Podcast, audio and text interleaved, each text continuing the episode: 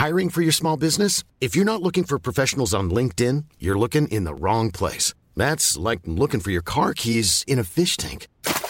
LinkedIn helps you hire professionals you can't find anywhere else, even those who aren't actively searching for a new job but might be open to the perfect role. In a given month, over 70% of LinkedIn users don't even visit other leading job sites. So start looking in the right place. With LinkedIn, you can hire professionals like a professional. Post your free job on linkedin.com slash people today.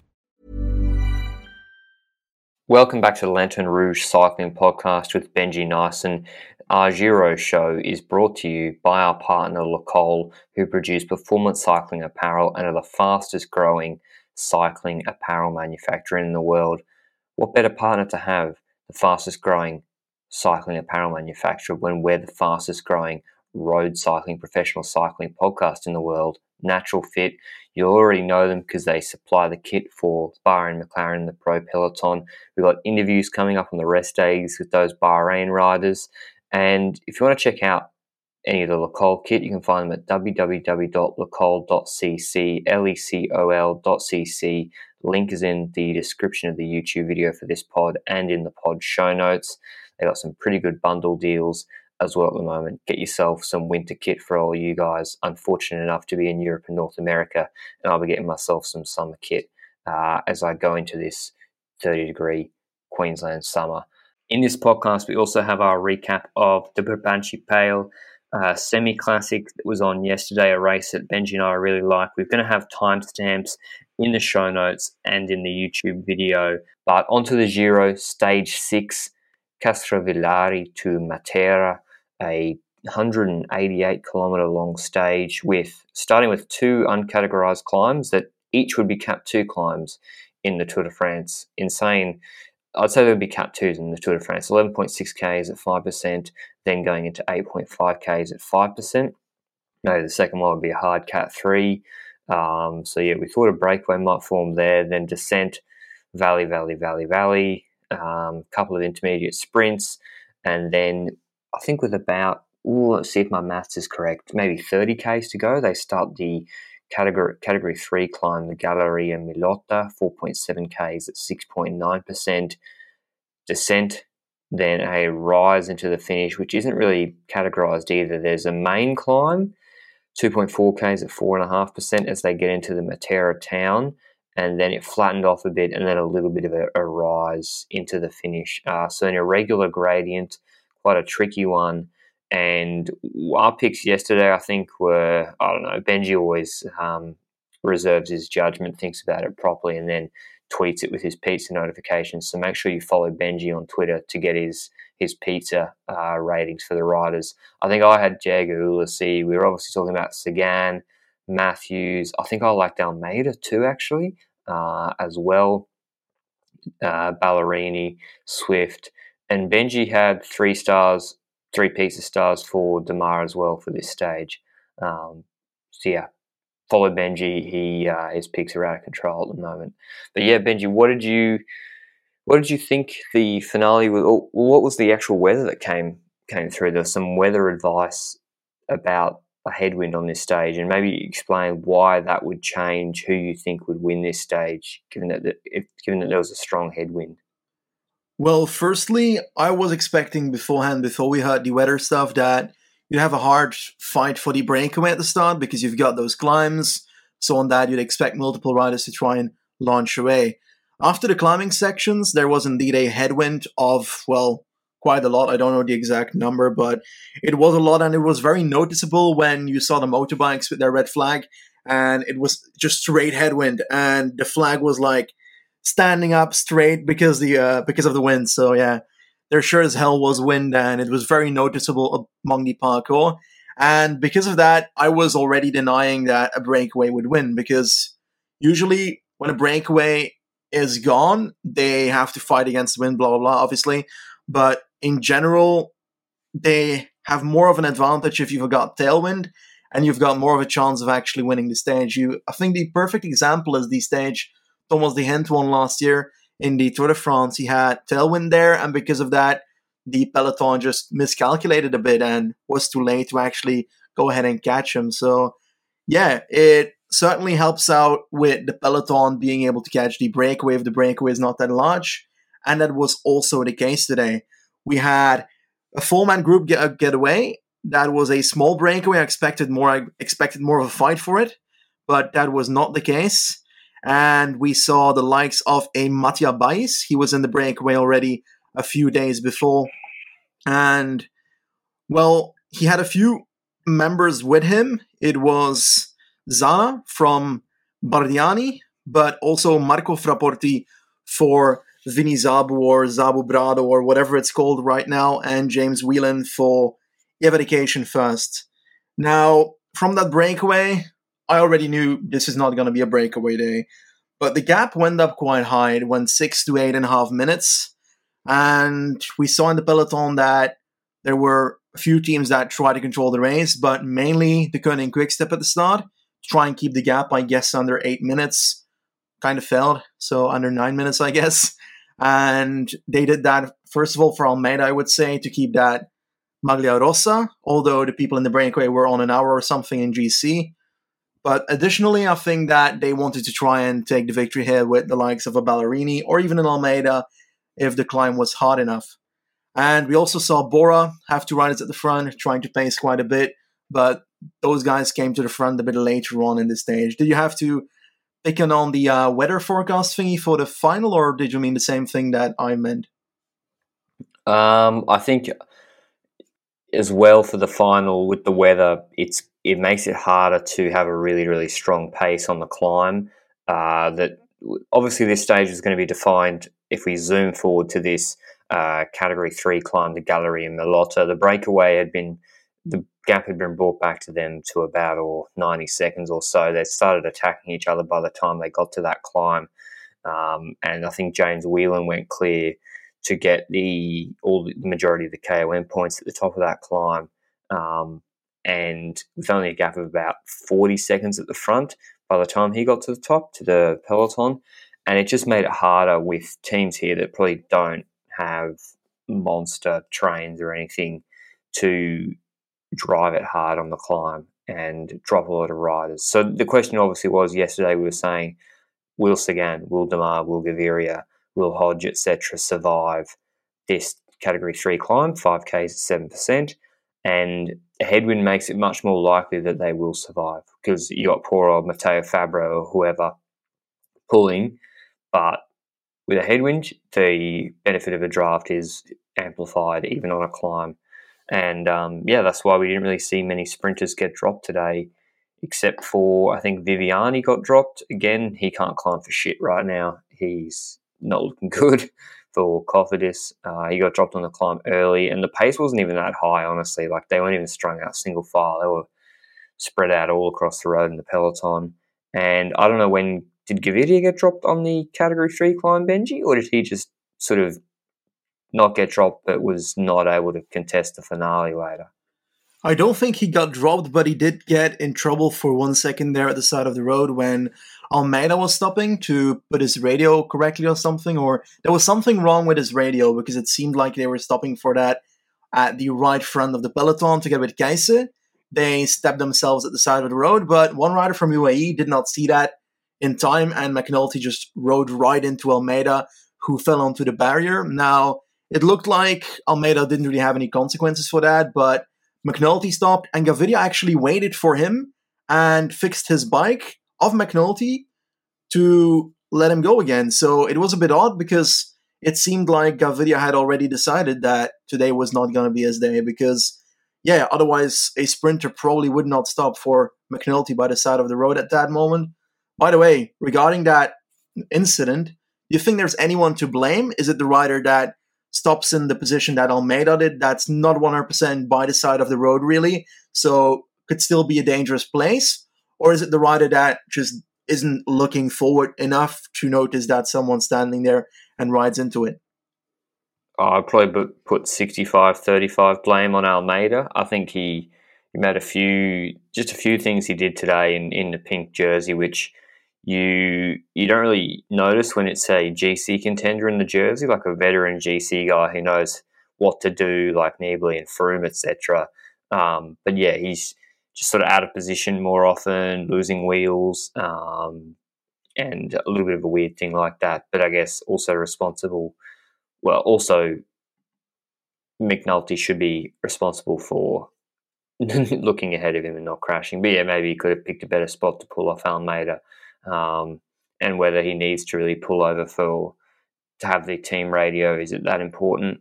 Yeah, it probably is pretty important, I guess. Uh, and it wasn't there wasn't any danger of him getting dropped. But onto the finale, and it was Bora Hansgrohe pacing in the valley before the final climb. They had Oh, by the way, we should say, sorry, Thomas de Gendt sprinted, I think, Benji, for a few of the KOM points that were left at the yeah, top of that climb out of well. the peloton. Also, too. So they're clearly going for the uh, Maglia Azzurra, the KOM jersey. And I think de Gendt, mm, we'll see how, we'll see. Um, but yeah, I reckon him and Pozzo are probably the favourites for that.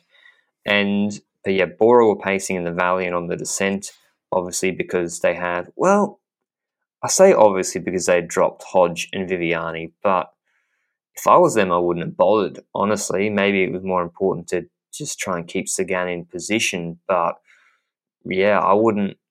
I wouldn't have cared if Viviani came back or uh, Hodge because they're not going to contest this sort of finale. And if, particularly if you're Sagan or Démare or UAE with Ulissi, etc., I wouldn't have been worried about them.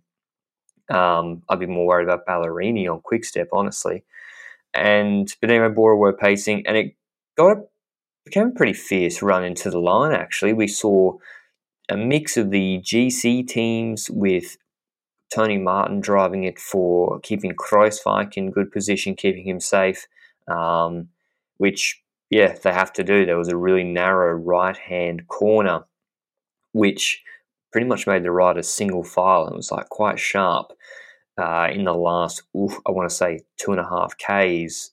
And yeah, important to have right, your rider in good position there because I guess they could lose time on GC in this sort of finish. It's not flat.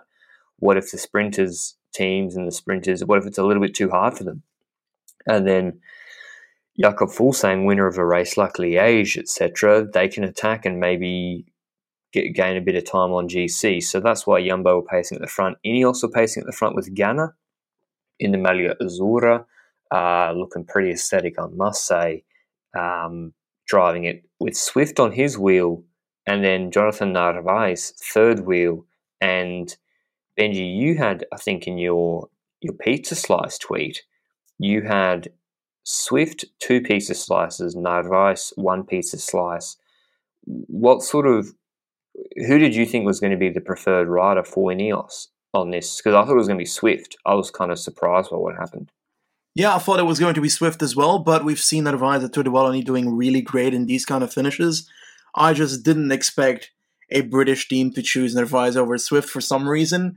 I felt like even just I don't know if being British is probably not even an advantage at Ineos anymore, but in general, I felt like Swift has more of an experience with this, and therefore I had picked Swift being a two pizza slice guy compared to Narvaez a one pizza slice guy. But yeah, on paper, I'd say that Narvaez did pretty great today, and I'd be uh, pulling it forward for him once again the next time because it didn't happen today, but he's not that far off.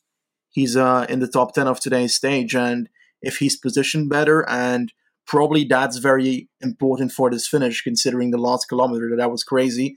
But yeah, if he can get into a position where he's better settled, then I think he could get better results in the future as well. I think Ineos made a little mistake, maybe not a mistake, but I think they missed an opportunity today to try something a little bit more aggressive. And it was through that right hand corner that I mentioned. Ganna had strung it out, driving it into that corner, and then uh, there was up a little rise. And three Ineos riders got a small gap Narvaez, Ganna, and Swift. And I think Ganna was pretty much done at that point because he, yeah, he pulled off. And I think Swift looked around, saw he had a gap, and then kind of froze. And I feel like it would have been better for their chances if they'd sent Narvaez or Swift there. Probably Swift carrying the momentum he had in that up that uh, up the climb, and then see who would have chased. Probably wouldn't have worked, um, but I think that would have yeah, that would have been a better option, and they might have missed a little opportunity there to to be aggressive and see if something had happened because it did slow down. It, it slowed down in that last two and a half k's after Ganna pulled off because there's no really strong sprint trains here. There's no FDJ train up this hill for Démare. He's having to follow wheels himself. Gaviria is not there. UAE, um, a little bit strange from them today, actually. Um, didn't actually seem like they were working for Diego Ulissi. Looked like they were working for Juan Sebastian Molano, who cleaned up a fair few sprints, I think, uh, at the start of this year at Tour Colombia, which he usually does. The Colombian, usually lead out man, last man for Gaviria. Anyway, it was a bit of a mess and it slowed down a lot. And Bora moved back up to the front with Peter again after Swift had been leading out for Narvaez. Narvaez then slotted in. Bora had, oh, I think maybe Fabro or uh, actually no, maybe yeah Fabro and Bodnar, I think, or maybe Majka and Konrad. Probably Konrad. I'm not sure which. Um, still don't know which of them, Konrad or Majka, is the GC guy there. But then Bora realised they were too much at the front. They slowed down a little bit and it was going into this last left hand corner. And I can't really zoom in on the map in Matera, but pretty narrow, sharp left hand corner. And oh, sorry, before then, Nibali had attacked. I should have gone back a step. Bora slowed down. Nibali attacked through that this right hand corner. Um, up this, there's like a last steep pinch with, oh, maybe 1500 meters to go. There, anyway, there's a pinch. Nibali attacked because the pace was slow and then, yeah, Bora got kind of out of position. Sagan, who'd been like third wheel all day, got pushed back a little bit.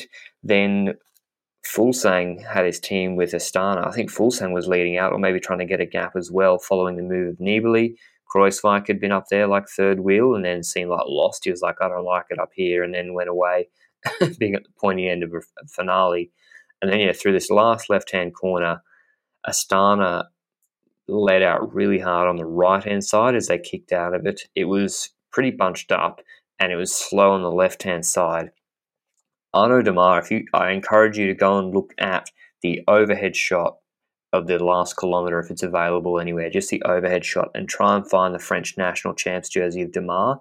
He's so far back um, for the last kilometre, and then he just gets this magic run on the right hand side up the Astana train leading up for Fabio Felline, who I think's won a couple of uh, Memorial Marco Pantanis. And yeah, Démare gets that run up the right hand side. Sagan got absolutely swamped on the left hand side in that last corner. Um, Matthews was on his wheel, so I think Matthews suffered as a result of that too. And yeah, Démare then, as Fuglsang, I think, dropped off Fabio Felline.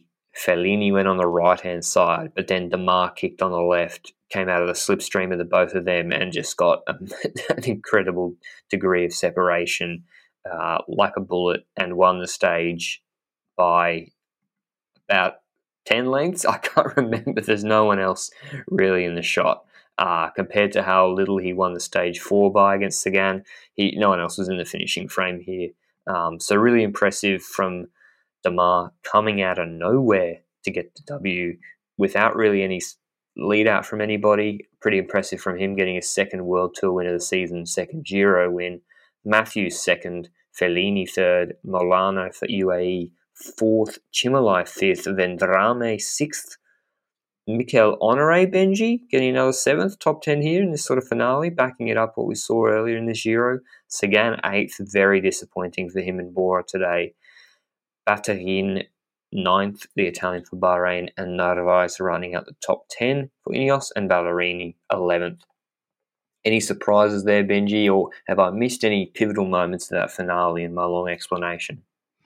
I don't think you've missed anything. The um, subject that I saw someone discuss already before is the fact that you've got GC guys that move up in the final kilometers of a sprint and kind of make it chaotic, but I feel like that's not really a point because you've got the likes of a Nibali and Fuglsang who see an opportunity here, mainly Fuglsang for his team member Felline because he's the last man that's still there for Felline, so helps him out.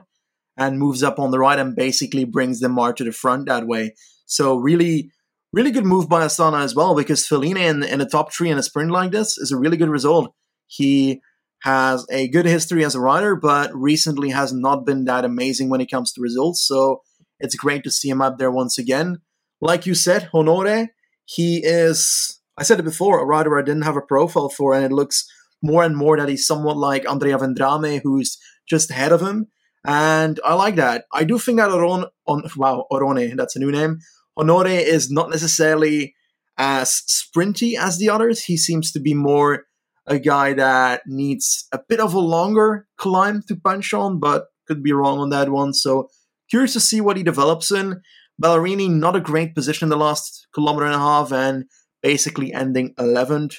And I think the name that once again pops up here, I think it popped up before as well in one of the stages in stage four, the uh, one that Démare won once again as well, was Fiorelli. I spoke about him and said that I wanted to know what he was going to do in the rest of this. And he's up there again at top 15. So not amazing, but he's showing himself. And on a team like Bardiani, that could lead to, well, victories in some lower classics and potentially to a World Tour contract in the future. So here's what he's going to give in the future, genuinely. Filippo Fiorelli.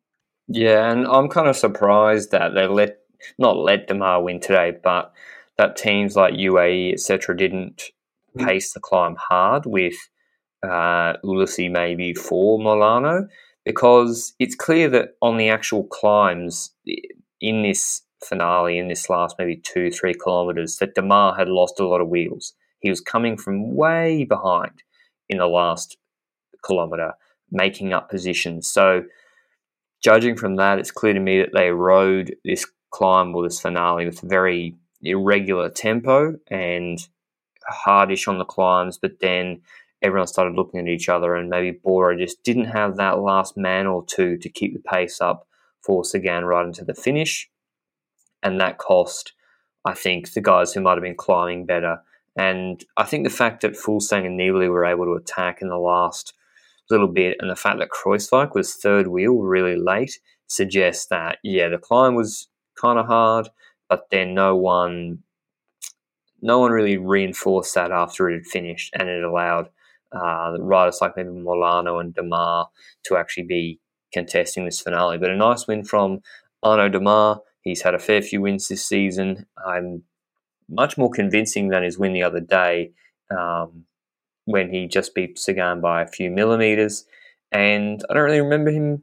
Yeah, we, we picked him. I think I picked him in the preview show for a fair few wins. I, I doubt it was for this stage, actually. I think I'm, I'm, I probably, if I had to guess, pick Matthews for this stage. I would like to see Michael Matthews be a little bit more proactive in some of these finishes rather than always looking to, say, follow Peter Sagan's wheel. Now, I know sometimes it's very effective following Peter Sagan's wheel, but yeah, I kind of wish, I feel like sometimes he's, it means that he gets boxed in or he's having to react really late. And it would have been good to just see him just try and open it up um, from like 200 meters in this finale. And I'm not sure many other riders would have been able to follow him, but Démare got such a sweet run on that Astana train on the right hand side that, and he's got a better he's got a better sprint than Matthews. Um, that he was pretty unbeatable in this in this finale. But yeah, on to stage seven tomorrow. It, it begins in Matera to Brindisi.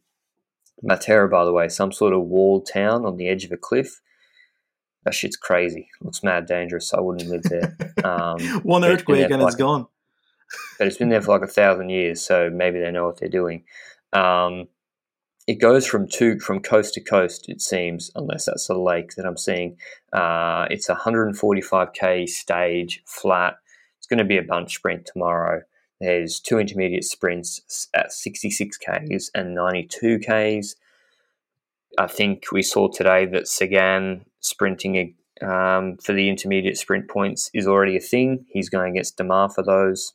So the battle for the points jersey is already heating up.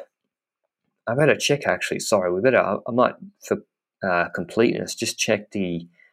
Yeah, Arnaud Démare I think just took the points jersey off Sagan Benji from this stage win. So yeah, big disappointment for Sagan. Obviously, losing that because he came eighth. He didn't really get any points. If he'd come second or something, he would have, yeah, been more, wouldn't be so far behind him. But anyway, back to stage seven tomorrow. Got those intermediate sprints. We'll be seeing them battle, I think, again to, to clean those up, those points. And then a pretty much flat run into the finish of Brindisi. Apparently, there might be a little bit of wind, but we'll see tomorrow how, when everyone wakes up, how strong it actually is and what direction it's coming from. My favourite for tomorrow,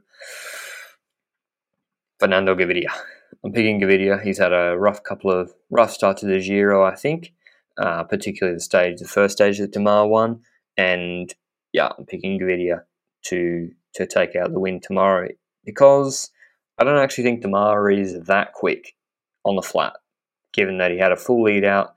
He had Guarnieri do a magic lead out for him on that stage four, and he only beat Sagan by oh, an inch, if that, in a sprint where Sagan went really early and looked like he had the same sort of acceleration as Démare. So I think Gaviria is a better pure flat sprinter than than Démare. I'm not sure how technical the finish is tomorrow, but yeah, that, that's my pick. Who you like, Benji? I think I'm going to go for. I would put them both the same, but I'm also going for Gaviria. I'm going to follow you on that one because it is the first opportunity that Gaviria can actually properly strike here. And if he leaves these stages behind and not get any results on these stages, it's not going to happen this Giro. So he has to make it happen on this one. So I feel like he's going to do it. And there's plenty of stages afterwards where the mark can come into play more. Now, about those intermediate sprint points, like you were talking about with Sagan and Démare, I generally think that Démare is a really good competitor for Ciclamino and can definitely get that. And I think you you called that as your Ciclamino pick, if I recall correctly. And I think you're not going to be actually wrong on that because, well, it kind of depends because Sagan's intermediate sprint today was pretty bad as well. Since well, Bodnar took a point away from him since Bodnar didn't break when Démare passed him, and he actually ended up being uh, ahead of Sagan at that sprint. So yeah, I feel like your pick of Démare Ciclamino might be looking brighter and brighter, and if Démare keeps this up, he can win like yeah three to four, five stages. If he keeps this up, let's aim for three first, and then see what the uh, next days hold. But yeah, the next week has a bit more hilly parcours than actual mountains. I think there's only Roccaraso on stage nine that can be considered a mountain stage, stage 12 with plenty of hills or climbs, it's in between. But I think we're kind of looking at week three and the GC favorites as well for the major differences. So yeah, it's a bit of a um, a Grand Tour split in three parts. A part where we started off with a bit of a combination of flat, hill, and mountain stage in week one.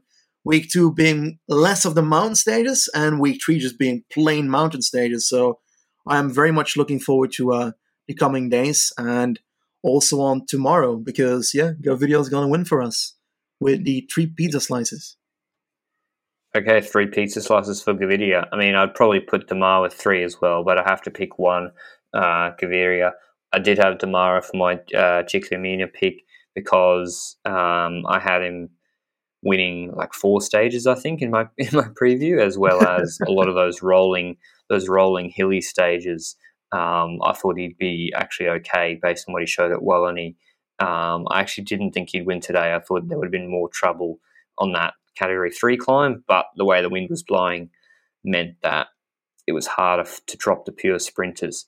Uh, but that was our Giro stage six wrap up. Just a quick one. The Giro so far has been so good. Uh, every stage has been worth watching. Hopefully, tomorrow there's a little bit of wind as well. Shout out to our Giro show partner, Le Col, for supporting us with our Giro coverage, making it possible for us to do it. It's 3 a.m. right now where I am. So if you appreciate the pod, make sure to drop a review or a rating on the Apple uh, podcast player or whatever it's called. But on to the, the Brabantse Pijl, or also known as in Spanish slash Italian slash Lanterne Rouge language, La Frecce Brabancione. 197 kilometers stage from Leuven to Overijse. Is that how you say it, Benji? Overijse? Overijse? Overijse. Overijse, yeah, I had it bang on. Um, and it's just a, a really nice semi classic. I really I love this race. I really really like it. I've done videos on many previous editions. It's uh, it's called a semi classic. It's a one pro race, but uh, really there's a lot of there's some world tour races where the field ain't as strong as what you saw today at or yesterday Brabantse Pijl. Um, and it's got cobble climbs, mainly many repetitions of the Hollstede. I think that's how you say it.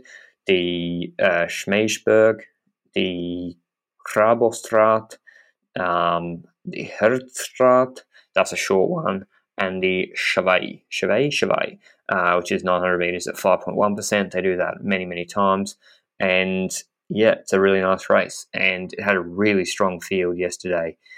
It had previous winners lining up 2019's winner, Mathieu van der Poel, you might have heard of him. Tim Wellens, 2018's winner. Colbrelli, 2017's winner. I think Vakoč as well. He was on Arkea Samsic. Samsic. He was, no, Arkea Samsic, Alpecin Fenix, the other Pro Conti team that punches above its weight um, on Mathieu van der Poel's team. He won in 2016. And Sagan won in 2013. Actually, I've done a video on that race. If you want to check out what it's kind of, how the race is normally ridden.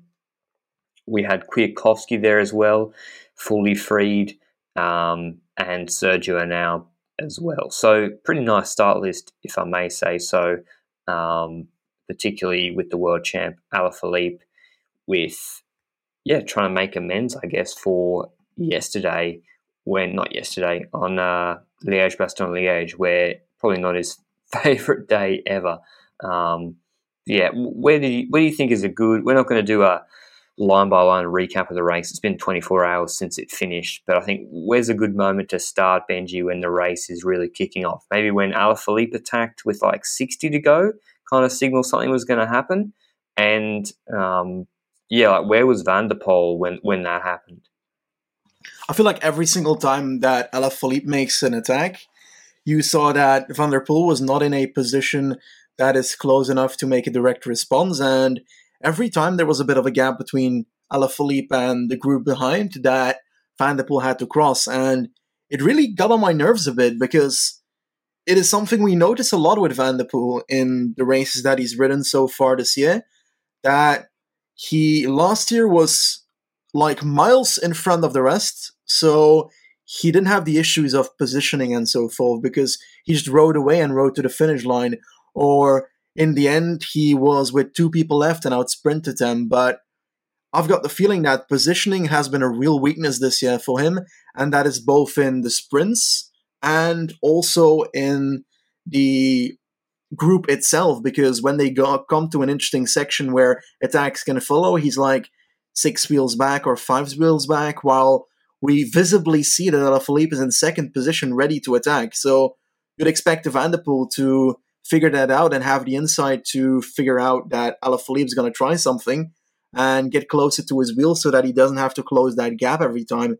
It loses him energy. And yeah, it's something that we see throughout this whole race. Every single time that an attack is placed to Van der Poel, he seems to have to close an extra gap because his initial positioning was just not great. Yeah, I think it was the Herzstraat that Alaphilippe. Alaphilippe, by the way, he was hiding nothing he, he was signaling that he was going to attack every time. He was coming up to like second wheel, first wheel, just about at the base of all these cobble climbs, and then was lighting it up. And yeah, every time, like Kwiatkowski, who Kwiatkowski is not as good as Mathieu van der Poel. Like watts wise, talent, physiology, everything in a race. Uh, not as good, sorry, in the, in this parcours, by the way. Obviously, Kwiatkowski got other strengths. But on this parcours, Mathieu van der Poel is is way stronger than Kwiatkowski. But Kwiatkowski is just he's one of the savviest riders you'll see. Um, if you even if you look at Imola, I think he kind of he faked out Wout van Aert to start sprinting early. Um, it didn't work out for him, but still he, he kind of faked him out with a like a um, a twitch that made go early. But yeah, he's always cognizant of where Alaphilippe is and it's just sometimes his legs can't do the talking when Alaphilippe and Van der Poel are going up these climbs. But yeah, Van der Poel always made it hard for himself, having to close down. Uh, first, that was a move, by the way, set up I think by Luke Rowe with Kwiatkowski and Alaphilippe, and Van der Poel, who was deep in the peloton, was like, "Holy fuck, I have to close this." Um, they're two of the race favourites for this. But then Alaphilippe attacked. I think that it all came back together again. Um, and but then a large group formed, again initiated by uh, Alaphilippe. I think ooh, maybe it was like 20 Ks to go, or more, a bit more than that, sorry. Um, like ooh, 35, 40 Ks to go. Alaphilippe attacked once again. Van der Poel was close with him, and Kwiatkowski missed that move. And it was a group of Alaphilippe, Cosnefroy, Arboif a joué à la Mondiale, Mathieu Van der Poel, Colbrelli, and Omar Fraile. He bridged across with Colbrelli and Cosnefroy to Alaphilippe and Van der Poel, who'd gone clear with like 33 Ks to go. I, I can't remember whether it was Alaphilippe or Van der Poel who initiated it. I think it was kind of a situation of Alaphilippe attacking with Stybar and then Van der Poel following. And then you, if you were, before we criticise, I guess, with hindsight, if you were Van der Poel and you're with Alaphilippe and Peter Sagan, 2013, Peter Sagan's not here, Vakoč isn't here from like 2015 form, and you're with Alaphilippe in a break, one on one with him, would you work with him? Would you do a lot of the work, or would you just back your sprint and chill and just mark his moves and just would not let him go up the road? And also, if you were Alaphilippe with the strongest complete team here with Stybar and Dries Devenyns, would you work with Mathieu Van der Poel in a break? Firstly, if I am Van der Poel in this situation, I would be working, not full force or anything. Obviously, keep your sprint left but you know that you're the best in the group, so you want to go to the group with this to, to the finish with this group since you know you can beat them in the sprint on paper. And if you're in Alaphilippe's position, you'd expect that you can't do that, even though he doesn't have a terrible sprint. But in general, on paper, Van der Poel has a better history of sprinting compared to Alaphilippe. So if you're Alaphilippe, I would be thinking I've got a strong team behind, so maybe I can try and tactically use that. But on the other end, we've seen already that with every move, the other riders from the Koenig were moving back in that second group and did not necessarily look overly strong either. So it kind of depends. I don't think Alaphilippe was really in a luxury position that his team could have helped him tactically from that point onwards. So I think he played with the cards he was dealt, and maybe he could have, well, not worked as much and said that, well, behind I've got a team that is strong enough to, well, still be of service. So I'm not working that much right now. But uh, I don't know. I I feel like considering what Alaphilippe has done so far in his history in some of the sprints he's won, I would definitely attempt it with this group, and I'd be working as well. Even though I think you you've got a different opinion on that. Oh, I think one on one with Alaphilippe, I wouldn't be working that hard if I was Van der Poel. But when it's a group of six or seven where you're only having to, and everyone else is working, then yeah, obviously working is fine for Van der Poel. Um, if I was Alaphilippe, I don't know. It depends what Mathieu Van der Poel is doing. If he, if you're one on one with him, thirty k's from the finish, and he's driving it and letting you sit on his wheel 80% of the time, then that's a great scenario. If he's requiring you to do 50% of the work and tiring yourself out, and you've got Stybar and Devenyns looking solid behind you, I think you should be sitting on a little bit more. But I think that actually was happening. I don't think either of them were going full because they got caught um, by that Colbrelli and I think it was the yeah, Fraile group. And then Luke Rowe, having had Kwiatkowski miss that initial move, Luke Rowe just smashed himself. They went onto the base of another one of the climbs, and Kwiatkowski just sprinted across like a seven second gap. So, it, this was an incredible move from Ineos and Kwiatkowski. He knew that with Alaphilippe and Colbrelli and Van der Poel up the road, that, well, you're not going to have Alpecin Fenix or Quickstep pacing. In fact, Quick Step were like messing up the chase really well back in that peloton. Kwiatkowski was running out of teammates, and yeah, he was able to get across. So then we had with 14 Ks to go, seven that group of seven: Kwiatkowski, Covi for UAE, young Italian, I think, Colbrelli, Cosnefroy, Devenyns, and Mathieu Van der Poel. And then Alaphilippe attacked once again on one of the climbs. He brought with him Van der Poel, and as Benji said before, Van der Poel wasn't on Alaphilippe's wheel initially. He had to skip across a few wheels, and yeah, he, he just wasn't like marking Alaphilippe a lot, whereas Kwiatkowski was marking Alaphilippe but just couldn't follow him. And then Cosnefroy joined Mathieu Van der Poel and Alaphilippe. And I know Cosnefroy kind of became a bit of a meme during the Tour de France, but I remember saying, I think in Tour de Land when he won that stage, I was like, watch out for this guy. Um, or maybe it was a different French race that he won a stage. But yeah, he is properly talented, Cosnefroy. He did really well in in Flèche, I think, or Liège, can't remember which one. And then up there with the big boys, the biggest of big boys today in the final final of uh, the Brabantse Pijl, and looking good, like not looking out of place either, working hard with them. And yeah, maybe he could have sat on a little bit more. If I was him, I would have been inclined to, but he kind of did in the last three Ks anyway. And they had Colbrelli and Covi and Kwiatkowski chasing, but yeah, they weren't they weren't bringing this back. I think it was they got caught eventually. Those guys by a second group coming out of the peloton, which had which had Buggy, Van der Sande, Dylan Teuns. That was with then now six Ks to go. Um, they had like a 20 second gap, Van der Poel, Cosnefroy, and, and uh, Alaphilippe. And then, yeah, Cosnefroy kind of shut it down with about three Ks to go, I think. And by the way, Van der Poel had been pulling so hard this whole time. And if I was Van der Poel, I don't think I would have worked as hard. And I'm not saying that just because uh, 2020 hindsight, because of what's going to happen or when we let you know the result. But I'll probably explain it better in the in the finish. But yeah, just remember that now. He was working very hard in this group, particularly in the last three Ks. I think Van der Poel's a guy who can recover really easily, like quickly if he has a short break. But he was worked, so if he worked up to 3Ks, they had a pretty big gap, to be honest, like 15, 17 seconds, and they still have like a cobble climb in the last K, or a, yeah, a hard climb in the last K. So I don't think it's cobbled. So yeah, I feel like you didn't need to put the foot on the gas that much. 700 meters to go, gap 10 seconds. Then they go up this climb. Van der Poel was leading it out from the base, but not going full. I think he was just checking the gap to the peloton constantly. Cosnefroy then attacked. It's a left hand corner, and there's like 175 to go as they come out of that left hand corner. Cosnefroy attacked with like 300, 350 to go. Uh, obviously a mistake, but anyway, I've got to love the man. He Van der Poel immediately got onto his wheel, getting a nice draft, going to that corner. Alaphilippe on Van der Poel's wheel.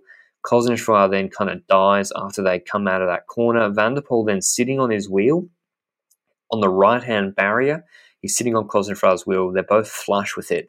Van der Poel's got his wheel kind of overlap, not overlapping at all with Cosnefroy. He's actually like fading him a little bit. He's got like a half a foot gap off him. There's no space to the right of Cosnefroy to go up the right hand side. 150 to go, 125 to go. and then Alaphilippe moves up to the left hand side of Van der Poel, doesn't start his sprint full. And like, I'm probably very critical of Alaphilippe, but his sprint today, apart from right at the end, his sprint was such high IQ.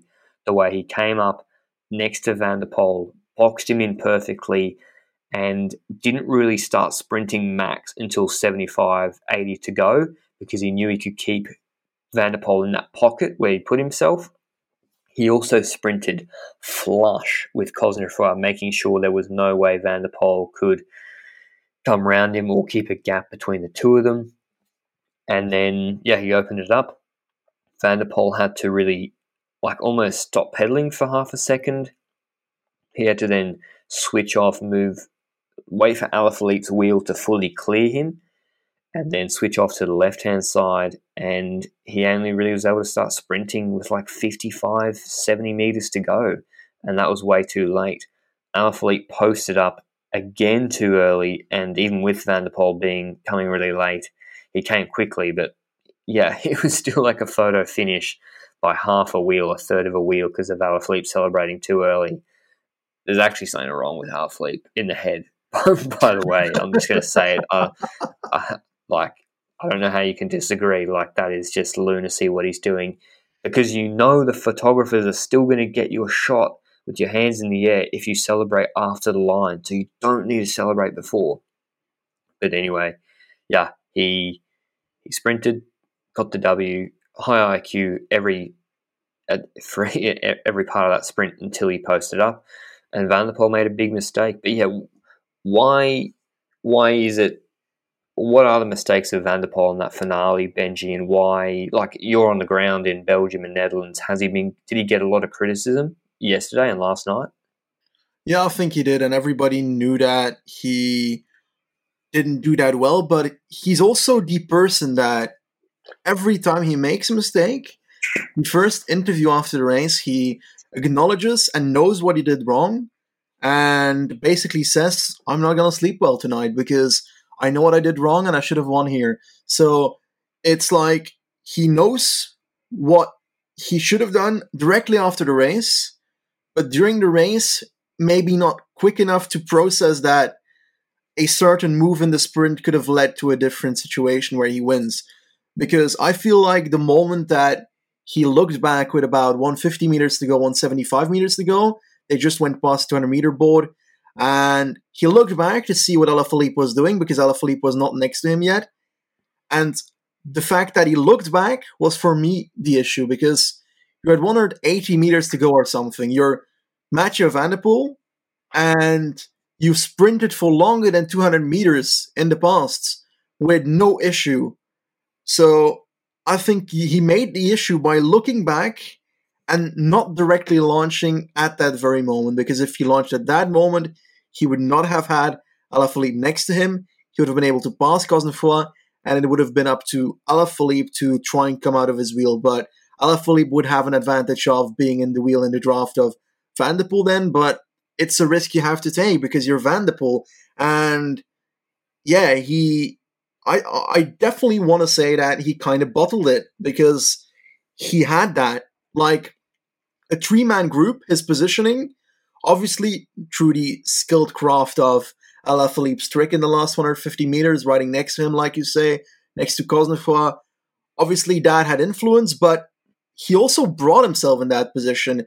And apparently, in the interview afterwards, he was hoping that the gap would open up on the right of Cosnefroy, which I would not expect because Cosnefroy launched his sprint, so he can't technically even go to the left without deviating his line. So, yeah, on paper, it's just a bit of a, a tactical mistake for sure that led to his loss today. And it's again a bit of a positioning issue as well for me, and maybe a decision making issue in the last two kilometers because we've said it in the BinckBank Tour that he was trying to lead out Merlier a lot, but made some weird decisions when it comes to cornering and maybe some decisions that would get him in a better position, but not Merlier, and eventually end up even dropping Merlier more places if he failed to succeed in, well, cutting a corner or something past someone.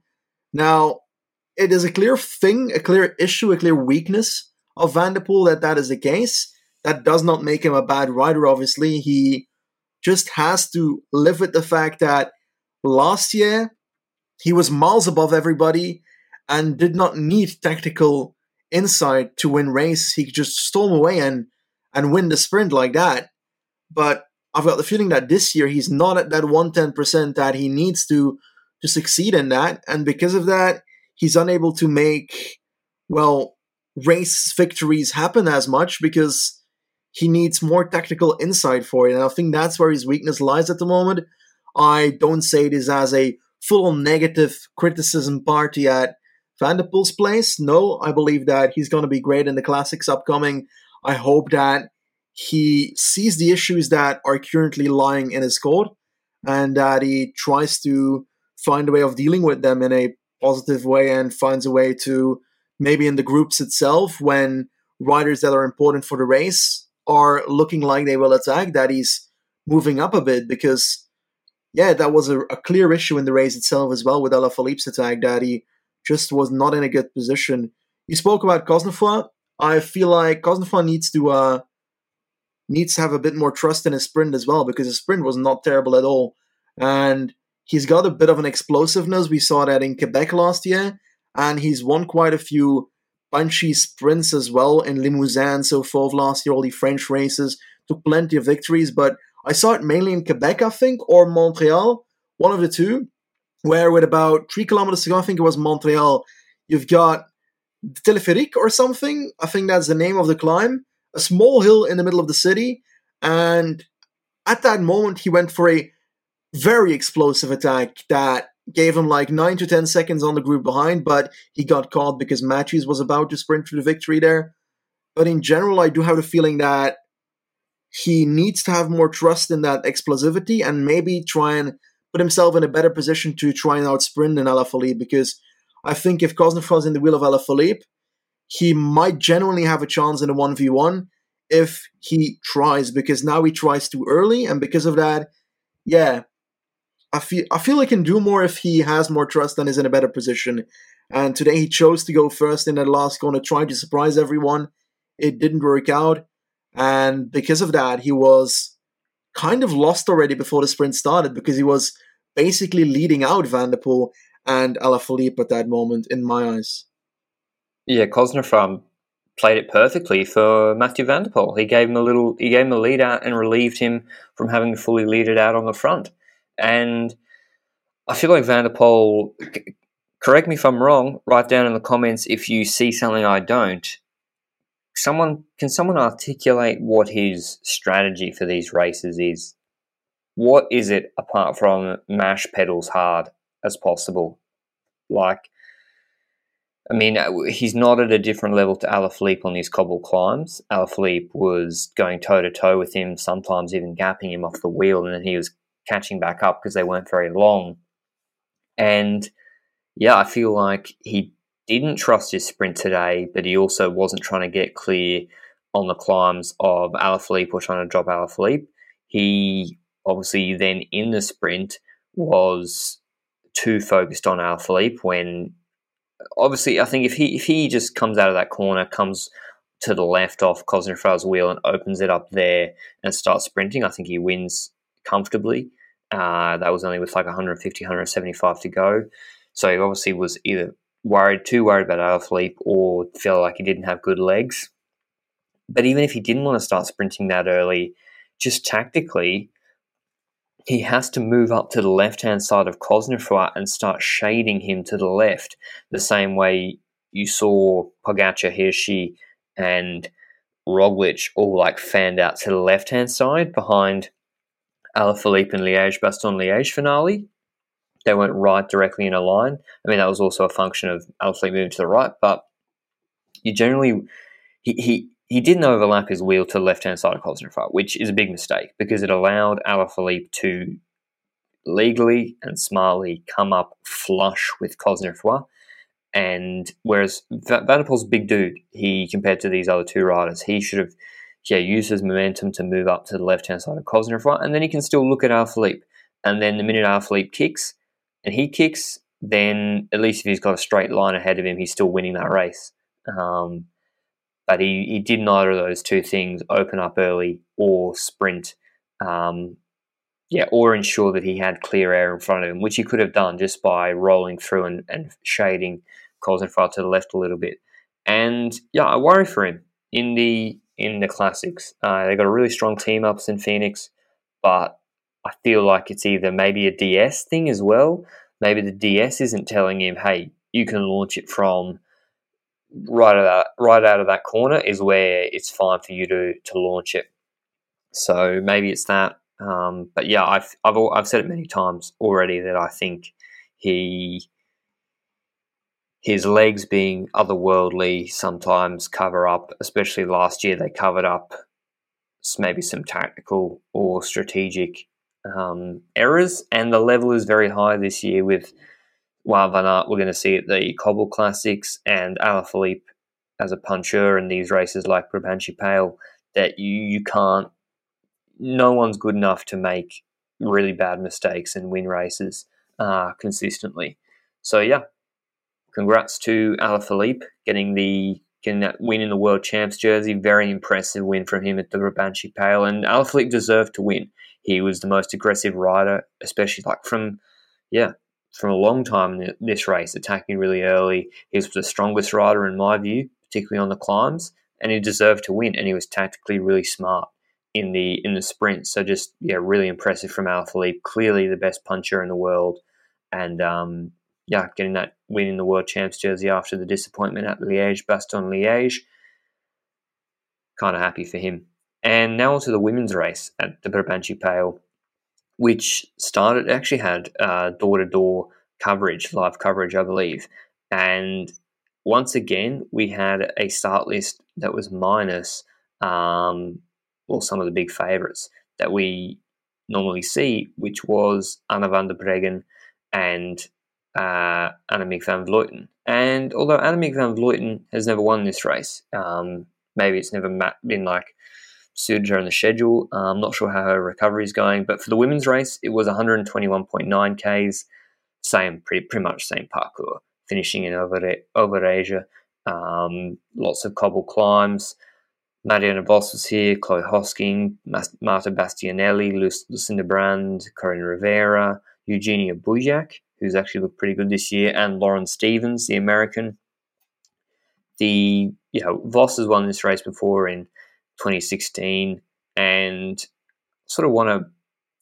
Where I started watching was when Lauren Stephens, the American I just mentioned, who's a pretty good time trialist, um, she was up the road. She rides for Team Tibco um, SVB, and she she was up the road clear, and it was a very similar situation to Liège Bastogne Liège. Actually, you had a pretty large group behind, and you had Lippert in there. Sunweb were the strongest team; they were well represented with Coryn Rivera, Lippert, um, and a few other riders. Who else was there for Sunweb? Um, George, uh, Pfeiffer Georgi, and Floortje Mackaij, sorry, Floortje Mackaij was who I was trying to mention. She's a strong rider in these sort of races, Dutch rider. And Mitchelton-Scott having whole leadership for Grace Brown once again. They got no Van Vleuten, no Amanda Spratt. I'm not actually sure how Amanda Spratt would have gone in such a race like this. And Grace Brown being their sole leader. You've got um, Vos kind of looking human this year as well. She doesn't look as strong um, and CCC aren't really that strong to bring back bring back moves for her that easily. Trek Segafredo obviously did they didn't bring back bring uh, Elisa Longo Borghini, so just remember that. So a lot, a lot of the big names weren't here, like Longo Borghini, Uttrup Ludwig, Van Vleuten, Van der Breggen, and Niewiadoma. I presume they're all having a rest, and so it wasn't as strong a field, and no Lizzie Deignan either. That being said, just like in Liège, Bastogne Liège, Grace Brown, seeing that group go nowhere, despite it having like four Sunweb riders in it, attacked out of that group, closing down, I think a 20 to 25 second gap to Lauren Stephens, who was up the road. And they got onto, I think it was the Herstraat climb. And Stephens went over to the right hand side as Brown was uh, bridging over to her. And I think this was with a fair few kilometers to go, by the way. This was like with maybe 20 kilometers to go or more. And this is this is like well over 24 hours ago, by the way. So I'm doing this all off the top of my head from memory. But what I do remember is they get onto that cobble climb. Stephens goes to the right hand side, trying to get on the gutter where it's smoother and you can probably go a little bit quicker, but it is narrow.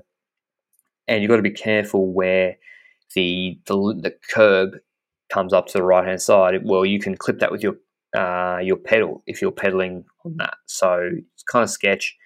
Brown just monsters it up the middle, monsters it up the middle of this climb, right on the cobbles, in the saddle. And Stephens was like half falling over, like trying not to crash. I'm not even sure she knew Brown was there at the time. And that meant that Stephens had no chance of getting onto her wheel. Brown went straight past her. And opened up a monster, a big gap, and it was clear like it, there was no way she was getting brought back. Um, the group behind was relying on Sunweb too much, and yeah, Brown was looking just as strong as she did at Liège when she attacked out of the Vos group that was struggling to close down Lizzie Deignan up the road, and Brown made a, a race of that race, which looked over. She brought that gap down to like nine seconds. One of the favourites now for women's Paris Roubaix and uh, Tour of Flanders. The one race that was also meant to happen this year, Paris Roubaix, is looking like it might actually be looking like a cancellation. The whole Paris Roubaix men's and women's, which, yeah, the French COVID situation is getting worse and worse. Like all over Europe, and I think we're gonna see more than one race be cancelled in the next couple of weeks. We already had Amstel Gold Race. So yeah, the Paris Roubaix one is looking really bad at the moment, and I'm afraid that that's going to be a no go. And if Paris Roubaix is going to get cancelled and it rains that day, I'm going to cry all day. Not going to lie, but yeah, it would have been a great opportunity for the first time for the uh, women cyclists as well to have that Paris Roubaix, but it looks like it it's look it looks more and more like it's going to be for next year, which is a bit unfortunate. That's some bullshit. I mean, it is what it is, but that's just really that's that sucks. Oh, I don't know why you hit me with that with the reality, Benji. You know I don't like the news. You know I just I got tin foil, I got aluminium foil around all my windows in my house.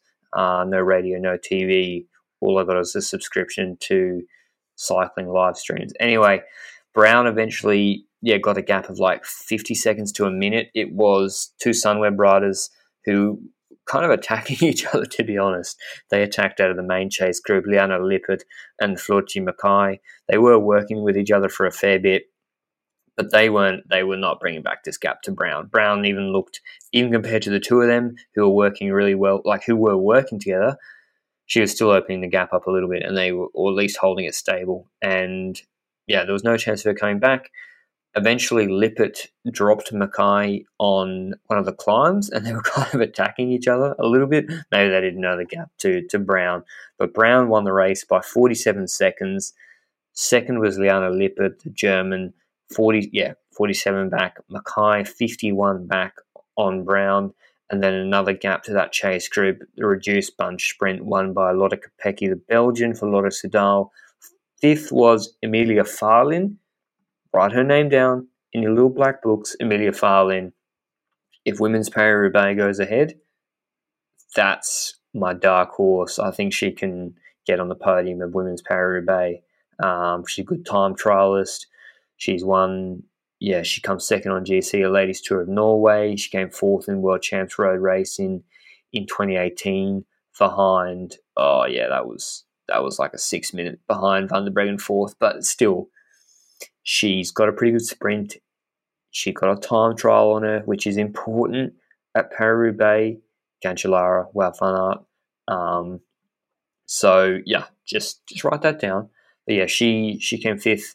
Rasa Leleivytė, she's actually had a pretty good season. Actually, she came sixth. Maria Giulia Confalonieri for Ceratizit WNT Pro Cycling seventh. Katia Ragus, Ragusa eighth, Mavi Garcia, who's kind of quietened down a little bit since her Strade antics, uh, which came second to AVV there, ninth, and Lauren Stephens tenth. So yeah, it's not. It, it did miss a lot of the big favourites, the women's Brabantse Pijl, but good to see Grace Brown getting that win. Probably the biggest win of her career, to be honest. Although maybe a second in Liège. I mean, it's been a good week or so for her uh, in the Ardennes and she's got she's a good time trialist. So I also think she's one of the favourites now for Paris Roubaix. Uh, obviously, if Chloe Dygert had a World Tour license, or was on a team with a World Tour license, and wasn't injured, she'd probably be the favourite for Paris Roubaix. But she isn't racing it for both of those reasons. Uh, but we'll get to the Paris. We'll do a proper preview for Paris Roubaix when it happens. Um, if it happens, trying to stay positive here. yeah, we'll do a proper preview for that. Um, but yeah, that was the Brabantse Pijl. A bit of a late. We uh, we just uh, we couldn't watch all the races yesterday. It was too much. Um, but thanks for listening as always. Make sure you give us a review or a rating on Apple Podcasts. We've got a jam-packed weekend coming up with Gent Wevelgem. Thanks for Le Col, as always, for partnering with us for the Giro series, and we'll see you tomorrow. Ciao.